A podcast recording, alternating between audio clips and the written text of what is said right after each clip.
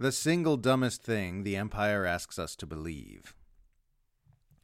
The single dumbest thing the U.S. centralized empire asks us to believe is that the military encirclement of its top two geopolitical rivals is a defensive action rather than an act of extreme aggression. We're asked to believe many extremely stupid narratives by the manipulators who rule over us, but I really think this one might take the cake. The idea that the U.S. militarily encircling Russia and China is an act of defense rather than aggression is so in your face, transparently idiotic that anyone who thinks critically enough about it will immediately dismiss it for the foam brained nonsense that it is. Yet it's the mainstream narrative in the Western world, and millions of people accept it as true. Because that's the power of US propaganda. It gets more and more absurd the more you think about it. Their argument is basically no, no, you don't understand. The US has been hurriedly surrounding its primary geopolitical competitors with war machinery because it wants to prevent them from doing something aggressive. They're like, we can't just have nations exerting military aggression willy nilly. That's why we needed to move all this war machinery to the other side of the planet onto the borders of our primary strategic rivals. Can you think of anything more insane than that?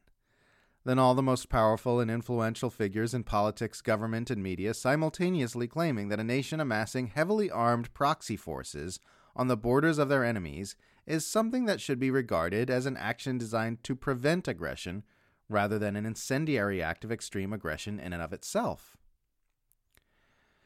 I recently had someone tell me that the U.S. has every right to expand its immense military presence near China, and to illustrate their point, they said that if China set up a base in Mexico, the U.S. would have no business telling them not to. But that argument actually illustrates my point, not theirs. Only the most propaganda addled of minds would believe that the U.S. would allow China to set up a military base in Mexico for even one second. There'd be kinetic warfare long before the foundations were even poured. What this undeniably means is that the US is the aggressor in these conflicts. It was the aggressor when it expanded NATO and began turning Ukraine into a de facto NATO member, and it is the aggressor as it accelerates its encirclement of China and prepares to open the floodgates of weapons into Taiwan. If it is doing these things on the borders of its geopolitical rivals that it would never permit those rivals to do to it, then it is the aggressor, and anything its rivals do is a defensive response to those aggressions. This is how the U.S. centralized empire always acts. It continually attacks, starves, and menaces nations which disobey the decrees it issues in its self appointed role as leaders of the so called rules based international order. Then, as soon as its aggressions receive the slightest bit of pushback, its spinmeisters feign Bambi eyed innocence and pretend they're just passive witnesses to unprovoked aggression by the disobedient nations.